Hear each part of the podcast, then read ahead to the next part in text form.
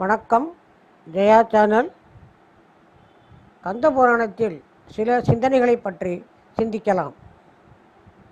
ஓம் தத் புருஷாய வித்மகே மகாசேனாய தீமகி தன்னோ சண்முக பிரசோதையாது. ஓம் சண்முக கடவுள் போற்றி சரவண துதித்தாய் போற்றி கண்மணி முருகா போற்றி கார்த்திகை பாடா போற்றி தன்மடர் கடப்பமாலை தாங்கிய தோடா போற்றி. ஆணவத்தை அடக்கிய வேலன். இங்கனம் மேடமூர்த்தியாகிய முருகவேல் திருக்கயிலாய மலையில் விளையாடிக் கொண்டிருக்கையில் ஒரு நாள் பிரம்மன் முதலாயினோர் சிவபெருமான் திருவடிகளை தரிசிக்க ஆங்கு போந்தார்கள். சிவபெருமான் சேவடி பணிந்து மீண்ட வானவர் முதல்வனாகிய பிரம்மதேவனை முருகவள் நோக்கி இங்கு இங்கு எம் முன்னே வருக என்று அழைத்தார். பிரம்மனும் முன்னே சென்று முருகன் திருவடிகளில் விழுந்து வணங்காமல் அஞ்சலி செய்து நின்றான். அப்பொழுது கந்தவேள் அவன் உள்ளத்தில் அமைந்த கர்வத்தை உணர்ந்து போதனே அமர்க என்று கூறி இருக்கச் செய்து நாள்தோறும் நீ என்ன தொழில் புரிகின்றாய்? என்று வினாவினார். ஈசன் ஆணையால் எல்லாவற்றையும் படைத்தல் என் தொழில் என்று மறுமொழி கூறினான். கூறினான் பிரம்மன். அது கேட்ட முருகவேள் குறுநகை செய்து மண்ணிலும் விண்ணிலும் ஆள உயிர்களை எல்லாம் படைத்தல் உன் தொழிலாயின் வேதம் முழுவதும் உனக்கு வருமோ சொல்லுக என்றான். அப்பொழுது பிரம்மன் பிரணாமத்தை முன்னே சொல்லி வேதத்தின் அடியெடுத்து ஓதத் தலைப்பட்டான். அது கண்ட முருகவேல் நில்லு நில்லு. நீ முதலில் சொல்லிய ஓம் என்னும் சொல்லின் பொருள் கூறுக என படித்தார். பிர- பிரணவத்தை தம் திருமுகங்களுக்குள் ஒன்றாக உடைய முருகன் இவ்வாறு கூற அதன் பொருள் அறியாத பிரம்மன் எட்டு கண்ணையும் வெறித்து விழித்தான். வெட்கமுற்றான். வெக்கினான். திகைத்தான். இருந்தான். பிரம்மன் ஞான வடிவாகிய பிரணவத்தை ஓதினவனே அன்றி பொருள் உணர்ந்தவன் அல்லன். ஈசனருள் பெற்று அதனை முன்னவே அறிந்தான் இல்லை. என் செய்வான்? மயங்கினான். அதன் பொருளை யாவரே சொல்ல வல்லார்? மாசற்ற வழிகளுக்கெல்லாம் முதலிலும் முடிவிலும் ஓதப்படுவதாகிய ஓம் என்னும் ஓர் எழுத்தின் உண்மை உணராது. மும்மூர்த்திகளுள் ஒருவனாகிய பிரம்மதேவன் மயங்கினான் என்றால் நாம் சிலவற்றை அறிந்துள்ளோம் என்பது நகையாடற்குரியதன்றோ? கலை ஞானத்தால் அறிய முடியாத பிரணவத்தின் பொருளை கூற மாட்டாது மயங்கிய பிரம்மனை நோக்கி இதன் பொருள் உணர்ந்திலேயே இப்படித்தான் நீ படைப்பு தொழில் செய்வதோ? என்று நான்கு தலைகளும் குலுங்க அவனை குட்டினார் குமரவேல். அவன் மெய்யில் விலங்கு விலங்கு பூட்டி சிறை கோட்டத்தில் அடைப்பித்தார். கந்தமாதனகிரியை அடைந்து தாமே எல்லா உயிர்களையும் படைக்க திருவிழம் கொண்டார். மண் உயிருக்கு உயிராய் பரஞ்சுடர் ஒளியாய் வேதத்தின் எல்லையாய் படைத்தல் முதலிய ஐந்தொழிலுக்கும் மூலமாய் அமைந்த ஆறுமுகச் செவ்வேல் பிரம்மதேவனாக அமர்ந்து படைத்ததும் ஓர் அற்புதமோ? இவ்வாறு நெடுங்காலம் கழிந்தது. பிரம்மதேவனை சிறையில் நின்றும் விடுவிக்க கருதிய திருமால் தேவர்களோடும் முனிவர்களோடும் திருக்கயிலாய மலையை அடைந்து நந்தி தேவரால் முறைப்படி உள்ளே அனுப்பப்பெற்று தன்னிகரில்லா தலைவனே முறை திருவடிகளை விழுந்து எழுந்து ஆண்டவனே நின் மகன் இங்கு வந்த பிரம்மதேவனை பிரணவத்தின் பொருள் கேட்டான். அதனை அறியாத அவனை சிறையில் இட்டான். படைப்புத் தொழிலிலும் தானே செய்கின்றான். ஐயனே கந்தவேல் போலவே பிரம்மனும் உமக்கு பிள்ளையே அவன் தீவினையால் அளவிறந்த காலம் அருஞ்சிறையில் அகப்பட்டு மனம் நொந்து வாடி வருந்துகின்றான் என்று விண்ணப்பம் செய்தான். அது கேட்ட சிவபெருமான் மனமிறங்கி இடப்பத்தின் மேல் இருந்தருளி அருமுகப் பெருமான் வீட்டிருந்த கோயில் முன்னே வாகனத்தில் நின்றும் இறங்கி வானவர் போற்ற உள்ளே சென்றார். கருணையோடு வந்த பெருமானைக் கண்ட முருகவேல் என் தந்தை வந்தார் என்று மனமகிழ்ந்து எழுந்து எதிர்கொண்டு அவர் திருவிடுகளை வணங்கி அவரை அழைத்துச் சென்று அழகிய அரியாசனத்தில் எழுந்தருளச் செய்து உயிர்க்குயிராகிய கர்த்தனே இங்கு போன்ற காரியம் யாது? என்று வினவினார்.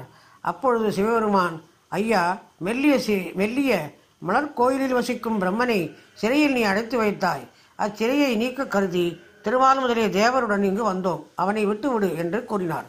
இங்கனம் ஈசன் அன்புடன் பேசிய இனிய மொழிகளை கேட்ட முருகவேல் தலையில் அமைந்த அழகிய திருமுடியை அசைத்து ஐயனே எவ்வுயிர்க்கும் உறுதி வைப்பதாகிய பிரணவத்தின் பொருள் அறியாத பிரம்மன் சதாகாலமும் உயிரலை படைக்கின்றான் என்பது பேதமையே. அவன் வேதங்களை உணர்ந்தான் என்பதும் அத்தன்மையதே. எல்லா உலகங்களையும் படைக்கின்ற பெருந்தொழிலை கைக்கொண்டிருத்தலால் பிரம்மன் யாரையும் எப்பொருளையும் மதிக்கின்றான் அல்லன். நித்தலும் உம்மை வழிபட்டும் தான் என்னும் அகங்காரம் தவிர்ந்தான் இல்லை ஆதலால் அவனை சிறை நின்று நீக்க மாட்டேன் என்று கூறினார். அப்பொழுது கருணை வள்ளலாகிய சிவபெருமான் மைந்தனே என்ன செயல் செய்கின்றாய்? பிரம்மனை விடும்படி நந்தியிடம் சொல்லி அனுப்பினோம். அவன் சொன்ன சொல்லையும் செவியர் கொள்ளவில்லை. இங்கு நாமே வந்து சொல்லியும் கேட்கவில்லை. தடுத்து பேசுகின்றாய் என்று கோபிப்பார் போல கூறினார். எம்பெருமானது திரு குறிப்பை உணர்ந்த ஆறுமுகன் ஐயனே உமது சித்தம் இதுவாயின் பிரம்மதேவனை செறி நின்று விடுவித்து விரைவில் தருவேன் என்று அன்புடன் பணித்தார் அவ்வண்ணமே செய்க என்று பெருமான் அருள் புரிந்தார். அந்நிலையில் பூதர்களுள் சிலர் சென்று ஒரு குகையில் ஒடுங்கியிருந்த பிரம்மதேவனது விலங்கை தரித்து அவனை கொண்டு சென்று குன்று தோராடும் முருகவேல் முன்னே விரட்- விட்டார்கள். அவர் பிரம்மதேவன் கையை பற்றி அழைத்துச் சென்று எம்பெருமான் முன்னே விட்டார். ஈசனது பாதம் பணிந்து எழுந்து வெட்கத்தால் குறுகி நின்றான் பிரம்மன். ஈசன் அவனை நோக்கி இருஞ்சிறையில் பல நாள் இருந்து இடைத்தாய் போலும் என்று கூறி அருளினார். இவ்வாறு நாதன் நல்லருள் புரிந்தபோது பிரம்மதேவன் ஐயனே குமாரவேல் கொடுத்த தண்டனை குற்றமன்று. அது நல்ல அறிவு தந்தது. என் அகங்காரத்தை ஒழித்தது. துன்பம் பயக்கும் தீ வினைகளை அழித்தது. என்னை புனிதனாக்கியது என்று பேசினான். அது கேட்ட மகிழ்வுற்ற ஈசன் அழகிய குமாரனை எடுத்து அணைத்து உச்சி மூந்து பிரம்மனும் அறியாத ஓம் என்னும் சொல்லின் பொருள் உனக்கு தெரியுமோ? தெரிந்தால் அதனை இப்பொழுதே சொல் என்று வினவினார். முட்ட அறிவுடைய முதல்வா உலகமெல்லாம் என்ற உமாதேவியருக்கு மற்றையோர் அறியாதவாறு நீ சொல்லி அருளிய மூலப்பொருளை எல்லோரும் கேட்க இங்கு கூறலாமோ? என்று குமாரவேல் சொல்லிய பொழுது ஈசனார் மனம் குளிர்ந்தார் மீண்டும் மைந்தனை நோக்கி எமக்கு மட்டும் அப்பொருளை மறைவாக கூறுவாயோ? என்று தம் திருச்செவியை சாய்த்தார் ஈசன். அப்பொழுது முருகன் பிரணவம் என்னும் ஓங்காரத்தின் உட்பொருளை எடுத்துரைத்தார். அவ்வுரை கேட்டு ஞான நாயகனாகிய ஈசன் அகமகிழ்வடைந்தார். மைந்தனுக்கு நல்ல அருள் புரிந்தார்.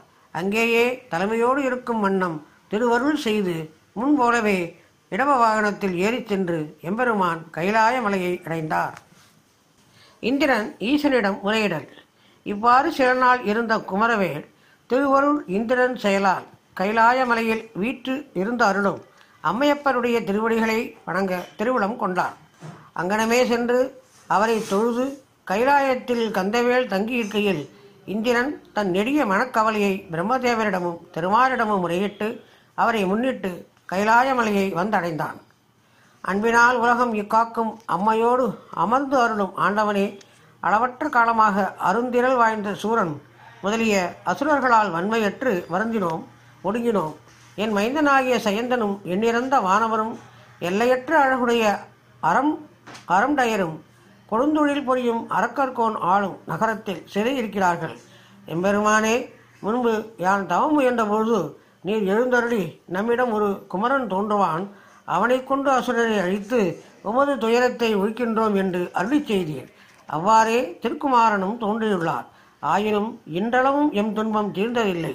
மும்மை உலகம் வணங்கும் எம்மானே எம்மை பற்றி நிற்கும் கொடிய தீவினையின் பயன் இன்னும் தீர்ந்ததில்லையே. சூரனது வலிமையை அழிக்க தக்கவர் வேறு யாரும் இல்லர் கங்காதரனே இங்கே முறையிடுவதல்லால் வேறு யாரிடம் சொல்லுவோம்? துன்பத்தை ஒழிக்கவும் செல்வத்தை அழிக்கவும் தந்தையேற அன்றி மைந்தருக்கு வேறு யார் உள்ளார்? ஆதலின் இனி அடியேங்களை காத்துணர வேண்டும் என்று இந்திரன் வணங்கி நின்றான்.